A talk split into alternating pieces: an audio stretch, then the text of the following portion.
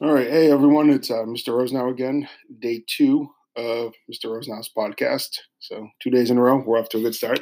Uh, today, March 17th, it is St. Patrick's Day. So, for all of you that celebrate, happy St. Patrick's Day.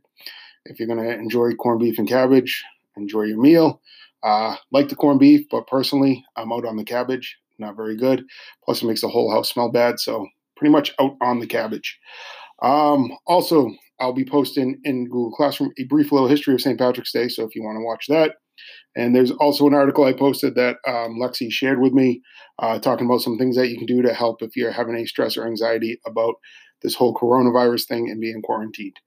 Uh, so look for both of those things in Classroom along with this podcast. Other things going on today, we talked about this yesterday, but the primaries for the Democratic presidential election will be taking place. Uh, three states are having them today. Ohio actually is not allowing public voting. So they're doing a uh, quarantine in the state of Ohio, no public voting. So we'll see how that kind of works out today. Uh, there's about 400 delegates available. Uh, so big day for Bernie Sanders. If he doesn't do well today, pretty much um, he is going to be all done.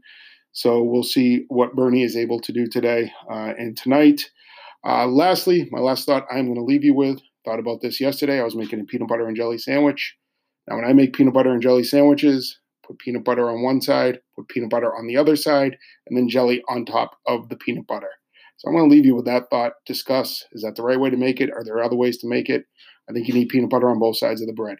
Uh, stay safe, all, stay safe, all of you. Hope everyone's doing well. If you need anything, reach out, send me an email, comment, whatever it is, and I'll check in with you all tomorrow. See ya.